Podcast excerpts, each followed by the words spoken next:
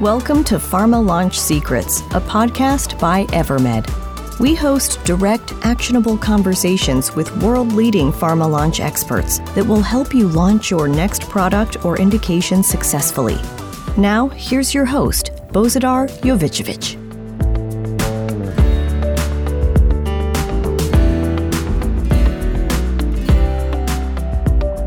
And welcome to the new episode of Pharma Launch Secrets. Today I have a pleasure of being joined by Gaurav Kapoor, co-founder of Indegene, a digital first life sciences commercialization company with a very interesting and unique founding story.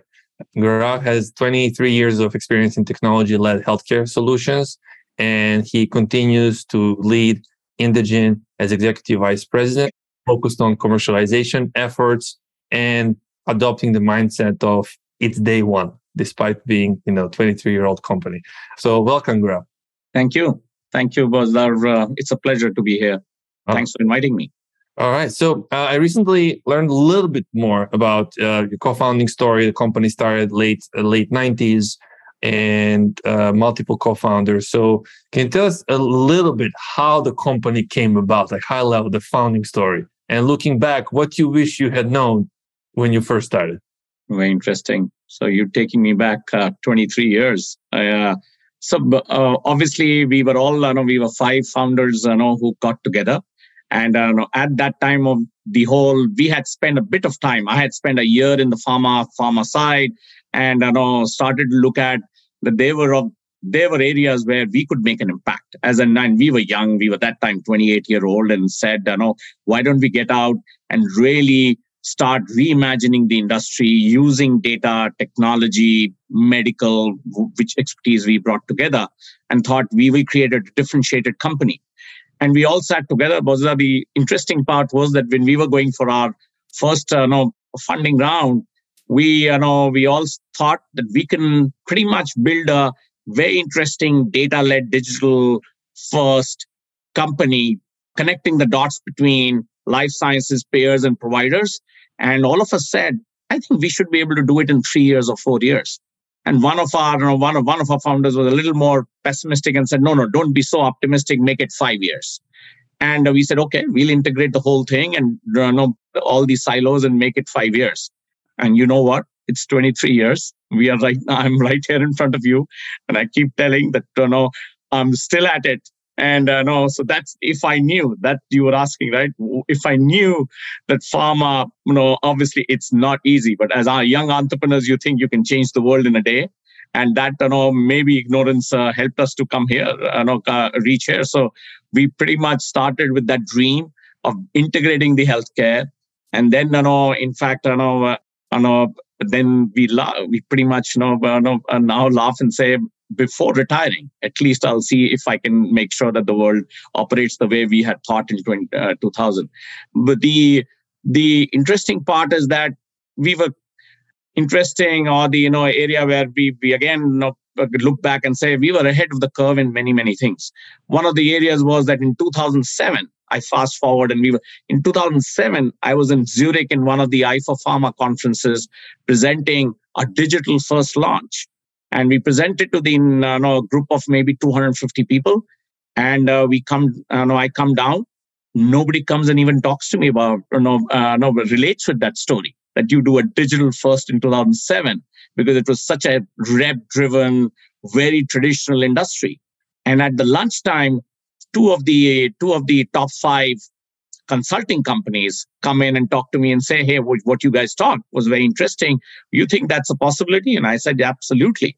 It's a possibility. He said, No, I want you to write, guys, write a white paper on it because the industry is far behind what you guys are thinking. And of that, and we kept pushing that. And in 2011, I met a person, a managing director in of Asia Pac in uh, in Singapore.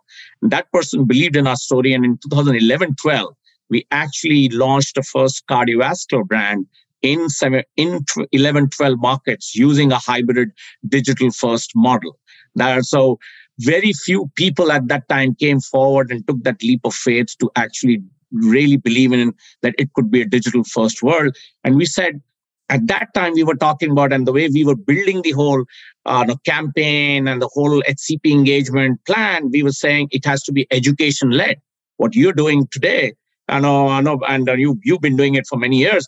We we in we were same uh, same class. We were saying it has to be education led. It has to be practice led. The HCP will not listen to you if it is promotion heavy. And we went ahead with that and we saw seven of the 11 markets really successfully adopting a digital first education led launch in the market. So that gave us a lot of confidence that the industry would. We stay focused on it. We'll try to you know, push and we will see that you know, uh, we can make the change. We did some acquisitions post that, which were helping us to become more digital first. We picked up a CRM company, we picked up a CLM company, and from 2014 15 is where we started to really see the changes uh, uh, in the market from becoming tactical brand plan kind of discussions around digital, it actually got into the boardrooms where boardrooms started to discuss how digital can transform uh, uh, the whole uh, can, uh, their business. And that's the place where we started to put not only on the commercial side, but started to put our early inroads into you know, how we can drive digital in medical affairs, we can start bring digital in regulatory and R&D. So we started to look at in 2015 16 is where all, all of us started to you know as a company started to reimagine the pharma industry 2030 and said 2030 what could be the three big challenges for the industry? How do we how do we kind of make a digital first sales and marketing model which is less rep a good omni-channel model? We today industry pretty much lives with 28 to 35% as cost of sales plus marketing and medical. Can we make that you know pretty substantially lower Second area was how uh, how the uh, help the industry become more compliant. We thought, why can't we looked at some figures and we saw that you know, because of because of the way pharma is traditional, it's a it's difficult to keep up with the uh, compliance uh, regimens across the world. So we went in and say, why can't pharma become 100% compliant on time to do that? And third, we looked at the data and data showed us that it takes $2 billion for, you know, with failure rates included to commercialize a product, you know, and to bring a product into the market. And we said, this is too expensive. If you have to democratize innovation, if you have to democratize, bring more assets into the market for patient centricity, you should be able to bring in a drug which, you know, at less than half, less than a billion dollars in terms of total spend and you know, uh, you know 40 50% you know, faster because a lot of time is spent between the clinical trials, recruiting, and so on. So, you know, our 15, 16 set, it, set out our vision for next 10, 15 years, uh, uh, where we started to reimagine these three business, three area business points and kind of started to, you know, put, you know, skin in the game and put, you know, execution on ground. So today we, where we are, are pretty much looking at a digital first pharma full commercialization model from R&D to clinical to you know to the commercialization uh, space. And covid covid has just been a blessing you know what you know you and me couldn't do it with the com- eh, companies telling them go digital. Covid has pushed them to you know uh, to uh, do more. No thank you. Thank you very much for taking us to kind of a journey through time and all the macro trends that affect how pharma commercialize in your role. Uh, just like you know, uh, probably 30 questions I would have about all that. But just to comment on a few things. First of all, when you said, when you're talking about, you know, early days, you know, all the statistics of startups, you know, a logical person wouldn't make a decision to create a startup because like 90% of them fail in the first five years, just to start with. And then in software, it's even higher, for example. So that's one thing. The other one is, you know, start with, uh, maybe we'll sell a company. But actually, you know, a lot of the most successful companies are the ones that actually continue to be around. Like we think of Amazon, this like you guys like 23 years, so you got the company from those five enthusiastic folks in the late 20s to to now you know thousands of people uh, working together and working globally across multiple areas commercial market access pricing things like that and development so it's truly remarkable and i'm sure there are many many many many interesting stories from all that which i definitely will ask you at some time interesting another comment is uh, someone told me many years ago, like everything you think will take a year, it will take five years in healthcare. And I must say that's pretty much true. And I think that COVID accelerated a few things by five to 10 years in many areas. And so a lot of these technology and you're talking about 2030 will be probably quite a different world. And now these days we see also GPT and you know passing USMLE exam for medical school, which is like wow. so a lot of things. Unbelievable, right? Yeah, yeah, it's unbelievable. So so it, it, it seems like it's it's just getting really exciting when it comes to digital and pharma, right? So with that in mind, like how has uh, I know you you you spend a lot of time on uh, commercial so efforts on pharma and you lead also a part focused on commercialization at Indegene. So how has commercialization truly changed over the past two, three years? And you mentioned COVID. What do you think will be very different over the next two, three years for anyone launching a product? Very, very, very good question. And uh, and I'm just coming out of uh, no, I'm sure if you if you were there at the JPM, you would have seen you know at the JPM this time the tone from all the top 25, 30 pharma was very different it was only focused on pipeline and launches. And if you know what sense I got between 2023 and 2030, between the top 20 companies, looks like there are 100 to 110 launches. There are going to be across nine, nine to 10 uh, therapeutic areas. All the launches which will, uh, which will happen are pretty much more or less in the complex disease areas to do. And if you look at the past record of the industry, last five, seven years, I think 60 to 65% of the com- companies haven't met their forecast or the in the first two, three years of their launches, right? So, you know, uh, companies know that their old traditional model of launches haven't worked. And now they're looking at huge amount of launches. So coming out of that whole negative seven, eight years where it was patent cliff, there was all kinds of no, no uh, efficiencies being driven. Pharma is coming out of COVID really positive They've invested the money, which you know, uh, know uh, really well. They've picked up the right assets. They've invested in the right R and D, and we think that pharma next ten years will be really exciting. But they have to get their things right. And as partners to them in the industry, we feel we have to use day digital and technology in a very different way to get them to succeed. Because today we know the our consumers, our and our you uh, our HCPs, both are hugely influenced by what they see on Netflix, Amazon, right? They look at they they are being served content very differently. The customer experience they're being given at their you know, on that side is being differently. The way you know, uh, so the, we think the way the world will it will now move truly towards omni-channel launches. We will see the we we will see global launches using much more digital in a more strategic way, you know, across patients and HCPs uh, to you know drive uh, drive results. So the fundamental way, the way we used to do a reach and frequency model, will will still remain. I'm not saying this reach and frequency will still remain, but reach and frequency will be using omni-channel, and also reach and frequency will be lot dictated by on demand because our customer is on asking for on demand experiences versus prime time, nine o'clock, eight o'clock kind of uh, experience. They were, you know, uh, you may, you know, you want to show them seven parts serial in seven weeks. They want to sh- see it and binge watching and finish it in a day. Right. So that's the same consumer we you know uh, we were talking to a customer we're talking here in the pharma world.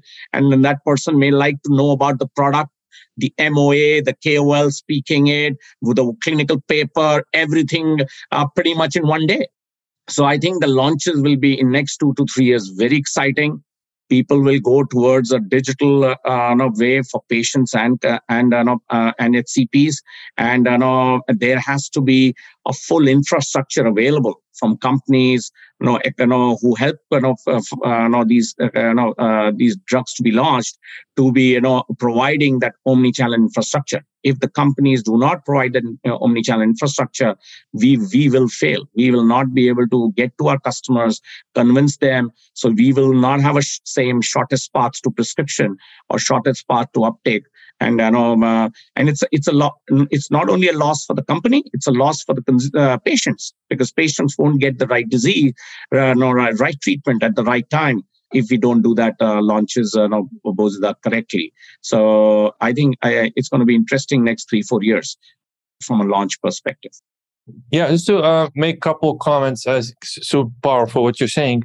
I had a, a guest from ZS Associates recently, and, and he was he was saying he felt very strongly about it that that um, a lot of the launches in the future will be uh, more launches, smaller peak, uh, peak revenues right? So that we don't go to this era of Humira and Keytruda. I know there will be, you know, 500 to billion dollar peak revenue launches, but in a lot of diseases, they don't have enough products and many more launches because of new molecular targets and, you know, faster, cheaper time to market for development. And then it's like, okay, given that, you know, 60% plus failure rate in launches and it's digital first, when you put all these things together, it can be quite overwhelming for, for pharma folks who are thinking of planning launches and thinking all the skills that they need to have, all the infrastructure uh, that they need to have. Another comment I just wanted to make, it's interesting you mentioned the kind of binging, we call it binging experience where, you know, Netflix has changed, uh, and we'll talk about it more, but Netflix has changed the way we, we uh, consume content. It used, it used to be like, uh, you know, we have episode one and then we wait and episode two. And then they came up with this idea that they actually want to release the full season. Like the same way that Apple has changed it so we buy a song, not an album. Right now we kind of we want to binge the whole thing, and now we binge the whole thing. So it's like really how can we adjust because those same doctors are actually going through those same experiences with Netflix. So the, the behavior is already there for on-demand content. And how how can they binge two or three minutes on efficacy for the new indication and two or three minutes of safety and two or three minutes of patient case and an MOA together in total of 12 minutes, which is not that much, right? If it's relevant, timely from a top KOL, things like that. So 100% agree. And, and, and, personalization, right? I want to see yep. a thriller and I don't want to see a rom-com personalized. So this is personalized exactly. and this is how it will get delivered. This is the way, you know, my, and, and doctors are say similar, things. similar consumers right? In the evening in the evening they're watching tv with their kids and they're seeing netflix and that's the same experience they want uh, you know from a brand manager from a pharma guy. And pharma pharma if it's disconnected from this world it's going to lose the customer. It's going to it's not they're expecting same personalized customer experience. Yes 100% personalization is becoming uh, i read somewhere in the report recently an expectation because of what you said. The same doctors are watching Netflix, using Spotify, using YouTube. So it becomes table stakes. It's not like that's an advance. And then we recently look our team at uh, multiple pharma websites and we couldn't find, we struggled to find a single example of personalization when doctor is there on the website. It's always look, look the same. You know, there are some teams that we see are trying to do something with that. Uh, but most of the personalization is like, you know, having a rep who would personalize the approach or an email that will personalize the approach. So there's a lot to be done to get to that Netflix like future. Now, omni-channel, like huge word and uh, omni-channel activation more specifically. I wanted to ask you, first of all, how do you define omnichannel? But then also, where do you think pharma stands today when it comes to omni-channel? You mentioned omni-channel infrastructure as well and where do you think is the gap towards where it can be? And i'm asking this because it seems like everyone is bought into the idea. Recently i read that 94% of executives in pharma think like omnichannel is the future but like but at the same time we see struggles like pr- producing content is a struggle right? So how do you have omnichannel if you don't have content? I and mean, the content stays mostly you know visual aids and bread and butter which is of course needed but what about the things that will differentiate? So where is this pharma today, in your view, uh, from unique point of view, working with many companies when it comes to omni-channel, including infrastructure, and where it can be? That would be really good to a little bit dig into that. That's a loaded question. Uh, pretty, it's a loaded question. We can yeah, I'll take my stab at it. And uh, no, uh, see, according to me, omni-channel, omni-channel is nothing but a new way of marketing, right? It's a new way, the new way you want to reach your customer, and your customer is across channels, across different moments of truth, and you want to on or serve them the right content at the right place where they go. And it has to be all interconnected. It has to talk to each other. So you know, and the true omni-channel is where each of the the thread is connected, and there, there in the, there's an information exchange, and inform and it is based on what the doctor wants to. So uh, now the industry where it has the industry has moved from single channel, which was rep, then obviously the conferences and others, you know, uh, know, few traditional channels to becoming multiple channels. From multiple channels, which they started to bring in, somebody brought them, and which is an area which I continuously debate. Somebody brought in the word called next best action. Now, for next best action and multiple channels, pretty much kind of is the way industry has been working. But that's not the way consumer works consumer consumer is very uh, the hcp is very different from that uh, uh, next action and multiple channels. The customer is today maybe on a website maybe on four other channels on phone multiple places. In next one hour it's multiple next best actions. It's basically a series of actions which you got to plan. So you uh, in a true omni channel you got to be everywhere to make sure that you're able to match the vol- the volume and the velocity of content which the which the consumer is uh, consumer uh, is a, is expecting. It's a has uh, no uh, not been possible. I think uh, the entertainment industry, e-commerce, travel, some of these industries have already done that. So we're not. I think the pharma pharma is not trying to create something new, but we have to learn from the others because it's been really, really well, well done in some of the other industries. And I would say some of these are, you know, eight out of 10 or nine out of 10. And if I look at pharma, I would be slightly more you know, harsh on our industry because I know I, I wanted to perform. I would say that we are right now maybe four of four not even five we're not at 50% of our de- delivering what the real customer experience can be for the for the customers. So we would be you know was right now at four or maximum four and a half there's a long way to go for us to bring in yes we are a regulated industry to give the same volume and velocity of content we have to develop content based on different customer archetypes, and that could be a challenge at times for our brand managers. Our MLR, you know, medical legal approval process is not so easy. We are, you know, we are a responsible industry. We want to make sure that the claims we make have to be clear. So we have to do that. But how do we use technology to say take one core message and really deliver it, you know, deliver it very well across the channels? Pretty much that's possible using now today modern modern modular content kind of methodologies, modern tagging methodologies, modern MLR technology method- methodologies. We when we picked up one of our clients, we you know that we do also medical legal review process, right? We run centers of excellence. One of our clients three years back was going on the digital path on an email. They used to take 86 days to get one email approved. So if you want to take 86 days to do a one email approval, how will you get to a, a digital path with you know, on demand on, on demand content? So we started to deploy medical legal approval tech and our technology, automation, and so on. And we are down to 30 days. We're still not down to a pretty much fast, but that's a journey pharma has to live multiple tracks. How do we fast track the content supply chain? How do we fast track the data supply chain? And then, then the whole publishing, taking it to serving it to the channels like yours, right? And t- taking it uh, to your channels and you based on that and making it more personalized. So I would say there's a there's a long way to go. We are four out of uh, four, four and a half out of ten. But yes, we you know I think industries realized it that we want to go there. And I, I am very, very confident that the leadership which is there now in the top 20, 25 pharma pretty much believes you know, that omni-channel is the way to live right? And know, whether you make it around the reps or you make rep one of the channels, whichever way. You know, you either augment the reps or you, you know make rep as one of the channels. It doesn't matter. But you know, people will move towards omni-channel, and you know, and uh, hopefully, as we discussed, right? When I say one year, it's taken twenty. You were saying it's five. So I'm saying maybe, maybe you will see another, maybe 2025, 26, another three years, we will see a uh, reimagined uh, no, uh, omni-channel world. Omni-channel. Yeah, it's interesting, by the way, that you mentioned um, whether you do it, you build it around the rep and amplify and augment the rep. We start there because industry is, for the practical reasons, maybe because industry is like so, you know, still that's like the core channel. And so when you say, well, let's amplify the rep and maybe there will be content that is sent before and after the rep visit that is actually personalized and linked, linked to the conversation or anything that we know about this doctor. So one way to start like that and one way to make it rep on the channels. Do you have any view on that? What's a more practical or more powerful way to do it?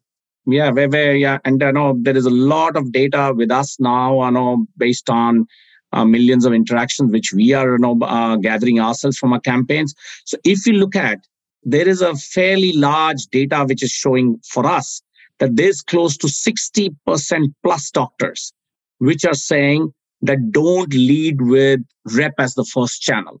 You can have rep as a channel, but not required that you should have a rep as a channel. 40% of doctors, so 60% are looking for rep plus channels. There are 40% of the doctors in different categories, and this 40% actually bubbles up to a fairly large. If you go to some of the oncology, neurology, ophthalmology, some of the super specialty areas, in fact, 40 becomes you know, more than 50, where doctors are saying, I may not require a rep, face to face rep, as a channel to interact with me a digital plus an MSL. We did a fairly interesting research last year and then validated with some of our know, uh, attribution data that you can actually do digital plus MSL in some of the uh, therapy areas as a channel mix uh, to do. So where I'm going is that uh, was that there will be a set of doctors when you do high, medium, and low digital affinity of profiling of doctors. And in US, we've actually profiled 1.7 million physicians fairly accurately. We're using these high, medium, and low uh, affinity models. If it's a high digital affinity person and does not prefer rep as the first three channels of prefer uh, of uh, consumption, then why would you unnecessarily load uh, the doctor with the rep as a channel. So you could go pure digital, uh, no uh, omni channel without the rep. You could go pure digital, non-personal channels using uh, for that cohort of doctors. And for the other doctors where rep is a preferred channel, it, in the top three, you make a rep plus other channels. So as we move forward, we're starting to carve out and slice out doctors saying high digital affinity, which are with rep not being nominated as the first channel in the top three channels no need to create a channel mix and lead with them with more educational personalized content using you know, using digital. And more and more we will see as the comfort develops uh, with the customer and with our clients we would see that these these these will start becoming real when you do segmentation and targeting and when you start deploying your channels on ground you will start taking these you know, scientific calls. Rep there is a no, absolutely uh, no clear conviction that rep is a very effective channel. Rep in our attribution still is number one in terms of uh, no, impact but rep is also a very inefficient and an expensive channel right? Post covid we're looking at that you the, the data which is showing that pretty much the the you know, a touch point if you look at our in us pretty much a loaded rep is around 270 to a 300k based on the calls they do it's coming out that easily it's around 200 to 400 dollars a call if that's the value of the touch point then you can use the touch point where it really makes an impact if dr gaurav kapoor wants to see the rep go and show him the rep six times in a year, 12 times in a year. If Dr. Bozidar does not want to see the rep, why waste the channel? Why waste $300 into six? Why waste $2,000 and use that to maybe give him, Dr. Bozidar, the best American cardiology content? best content on uh, in his therapy area and you know, kind of uh, uh, help him so use use very smart, personalized methodologies, scientific algorithms, and all that data is today available to make that change and make that scientific uh, call today. Yeah, that is extremely powerful. No, thanks for sharing those stats and, and, and a framework for thinking, right? Based on your, I know you have your own proprietary digital affinity framework. And, and I think a lot of these things are, is, is we experienced as consumers. There are certain things that when we buy, some of us like the high touch. They want to connect. They want to talk to a person. Some of us are just like efficiency. Like, no, no, no. I just want this, this, this, and that pragmatic. I don't need to talk to anyone. That's it. Like I have my own sources and I will use like a product X, but I don't need to talk to anyone. so I think it's, it's, it's, we, we do this as consumers and just understanding that there is no need to throw $300, $400 per you know, one minute visit or, you know, organizing breakfast or lunch rep or, you know, uh, that you can actually do it in a much more intelligent and informed way since there is already data. And we see it all the time in our lives. I'm just distracting and saying, my son doesn't want to go to an Apple store, does everything online and just goes to pick up and I'm the guy who wants to Apple Store, touch and feel, talk to them, get that physical, and then believe in that product and pick it up. And he says, "Are you crazy? Why are you doing it? I just do online. Just go and pick up at uh, no, the yeah. Quaker Bridge Mall." And I'm saying, "No, uh, I want to go and meet them." and I, I do the reverse with my wife saying grocery shopping. I can do it on Instacart. I can do it everything for you. Why don't you just do a, a curbside pickup? And my wife says, no, I want to go there. I want to do. So at home, we see different personalities. And that's exactly the same way maybe a younger doctor a younger oncologist is behaving, or no, uh, no, uh, uh, uh, the way some of the other new generation which is coming in is behaving, and uh, we just respect them and and serve, just uh, serve the serve the way they want. Hundred percent. I'm the same, by the way, for Instacart, and my partner, I, like she loves to go to Whole Foods because she likes the experience. So I'm like, okay. it's like, and I'm like, click, click, click. I don't want to go to any Whole Foods. So, I mean, we see it. We see people buying cars online without going to the car dealership, right? And, but most people still want to go to the car dealership, but towards the end of their journey, to your point from the beginning, you say education led content. So they got themselves educated on different car models. They looked at the test, went to YouTube, went to the first party website producer. And then in the end, they have discount questions, technical questions, color questions, things like that. And then they would talk to a reps. It's almost like journey is 80, 90% on demand, content, convenient, personalized, 10%. So I do want to talk to a person. Beautifully, you unbundle the journey. And same way, we should do the unbundling of the journey and saying from awareness to final closure of the you know, uh, brand prescription, what process you could do just by you know some of the other channels and at what time you need a uh, personalized connect and those are things, if you unbundle the journeys, you can do. And that's the, you know, how you, the old model of traditional selling will, will tr- transition to a new way of selling. Yeah, it's powerful. I feel like we could talk about this uh this for hours, and it, I think we'll have another episode. We should, yeah, we more details in, in all this. Uh, one thing I'll ask you is, is content. So there is no omnichannel really without content and being able to do this education without the content. Pharma traditionally struggles to produce content. There is MLR, there is cost. Like, do you think that pharma will be able to significantly move the needle over the past three years? And what do you think very high level has to happen in order for them to get there?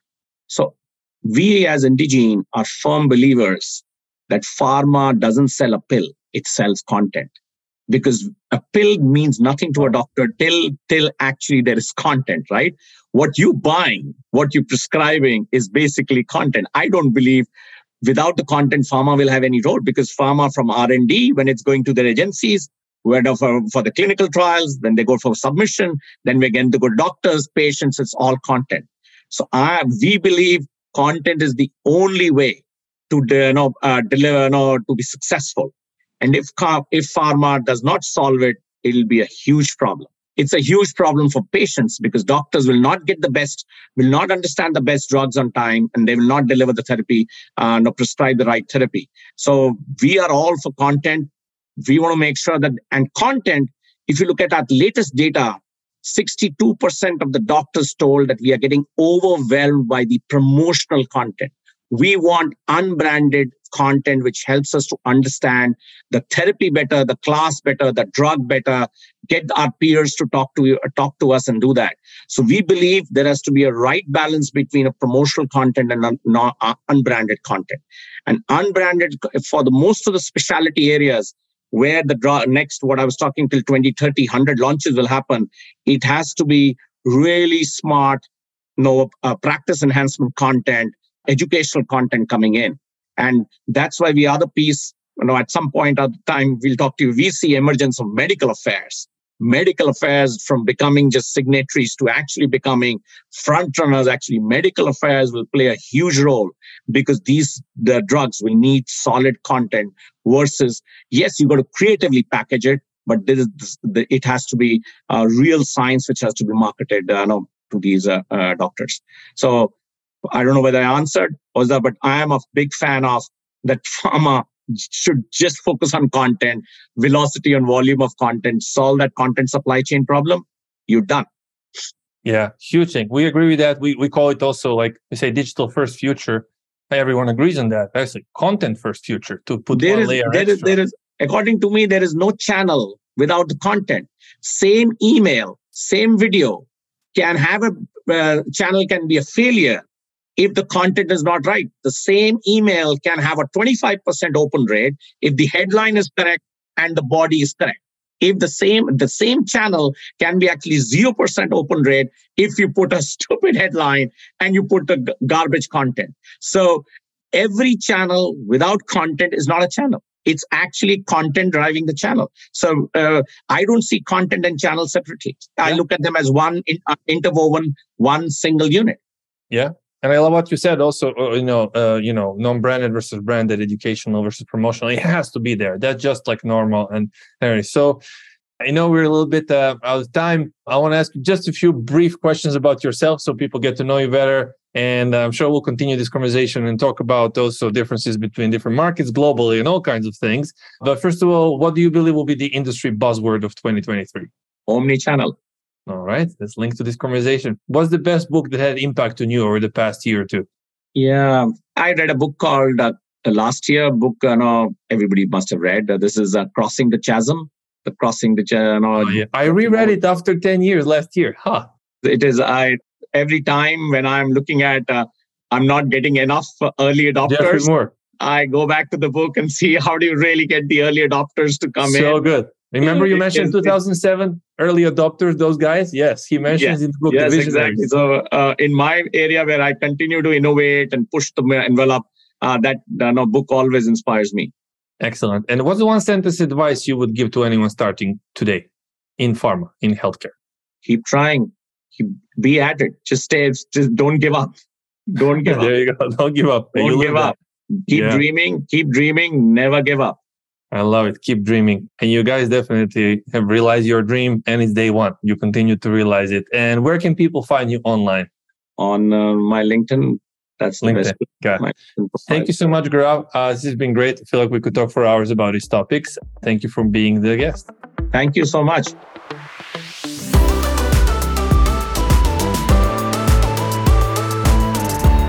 This podcast was brought to you by Evermed. Evermed offers pharma companies the fastest path to having their own Netflix like on demand video engagement hubs for doctors or patients.